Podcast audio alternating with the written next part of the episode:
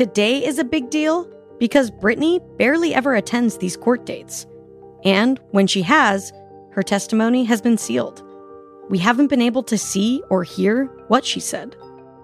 We're worried that even if Britney speaks her truth today, it will again be sealed from public view and swept under the rug.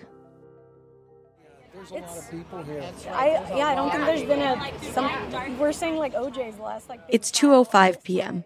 35 minutes passed when Britney's hearing was scheduled to start. The court is having technical difficulties, like usual. A few Free Britney people huddle around a phone, tapped into the public audio feed of the hearing. Britney and her lawyers are calling in remotely. Tess and a few other reporters are inside the courtroom to observe. I'm standing around outside with the rest of the crowd. They did roll call, so usually goes they do roll call and then they'll decide if they're closing it. So they might still close it They after might this. close it, and then we wouldn't be able to hear Yeah. or, yeah. But we'll so we'll see. We'll know soon.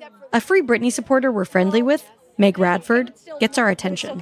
She's officially on the hearing. So they're just starting. They, they still could close it from here, but we know she's on the line. Okay. I make my way over to the people listening in. Everyone's squished together, almost arm in arm. Oh, okay, so everyone's like crowded around one phone trying to listen in to the hearing right now. Let me see if I can get anything.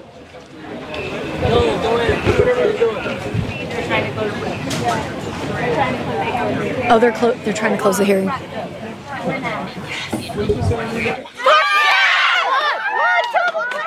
Wait, what happened? They were trying to close the courtroom. Britney herself spoke up and said she wanted it open. Oh my god! Oh my god! It's a big win. She said she has a lot to say. Britney said she has a lot to say. She said she doesn't think she's ever been heard before. She's doing it. Okay, so I have this written down. I have a lot to say, so um, bear with me. Um, basically, a lot has happened since two years ago. The last time I wrote all this down. Um, the last time I was in court. I will be honest with you. I haven't been back to court in a long time because I don't think I was heard on any level when I came to court the last time. Ma'am, my dad and anyone involved in this conservatorship and my management who played a huge role in punishing at me when I said, "No, ma'am, they should be in jail." They're cool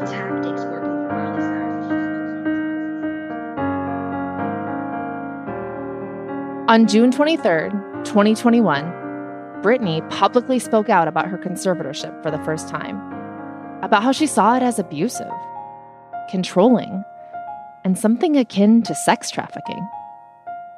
This was a moment 13 years in the making. A moment, honestly, we didn't think we'd ever get to see.